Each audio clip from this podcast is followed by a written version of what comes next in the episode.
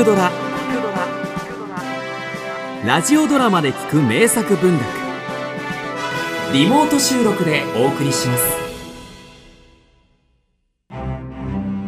アーサー王物語。アーサー王の結婚と円卓騎士団の結成。ブリトン人の王アーサー・ペンタゴン。聖剣エクスカリバーを携えブリテン島からサクソン人の侵略者たちを追い払った。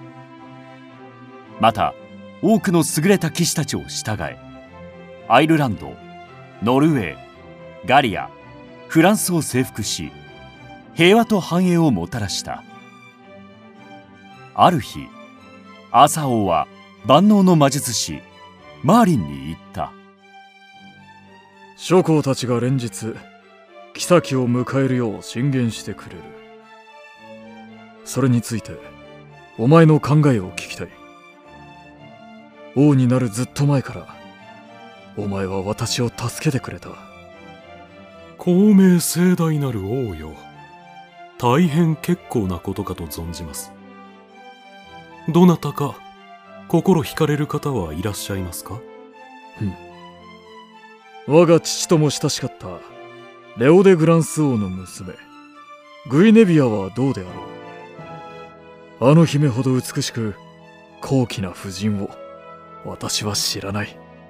確かに。美しさにおいてグイネビア姫に勝る方はいらっしゃいますまい。ですが美しさは災いをも引きつけるということをお忘れなく。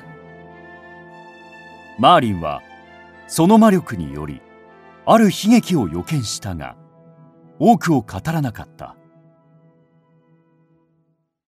その後アサ王はレオ・デ・グランス王に使いを送りグイネビアとの結婚を申し込んだ。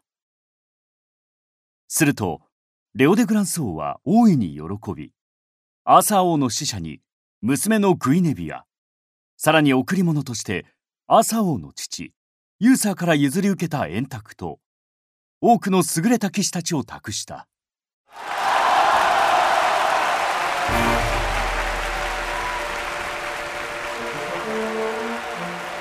そうして一行がアーサー王の宮殿があるキャメロットに着くと人々は歓喜して彼らを迎えた。おおグイネビアよ。円卓の騎士たちよ。よく来てくれた。マリこの円卓の席にはまだ余裕があるようだ。我が国からもえりすぐりの騎士たちを集め騎士団を結成しようと思うがどうであろう。では国中から優れた騎士たちを集めてまいりましょう。その後マーリンとレオ・デ・グランスを2人が選んだ騎士たちにより一つの席を除いて円卓は埋められた。私はベンウィックの王バンの息子ランスロット。オークニーの王ロトの息子ガベイン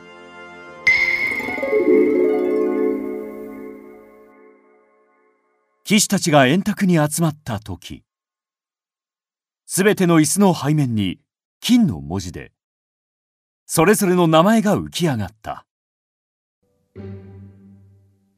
だが唯一の空席には「危険な席」という文字が浮き上がった。その席にはまだ誰も座ってはならぬ。いずれ神に選ばれた騎士が座るであろう。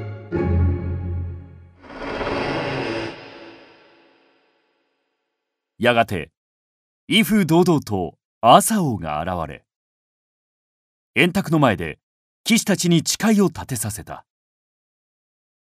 常に誠実で気高い騎士でいること。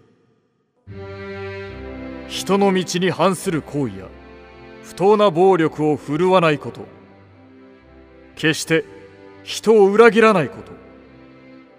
どんな時もたとえ死の苦痛を味わっている時であっても貴婦人や乙女を助けること。報酬に目がくらんで横島な戦いに加わらないこと。これらを破った者は宮廷に出入りする自由を永久に奪われるであろう。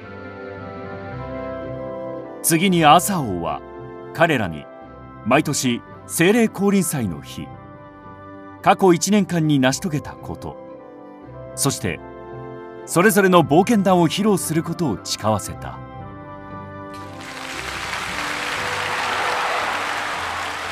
こうして祝福の祈りと歓声の中世に名高い円卓騎士団が誕生した。この後志ある騎士たちは皆円卓に加わることを目標とし一層武芸を磨き騎士道を追い求めたという。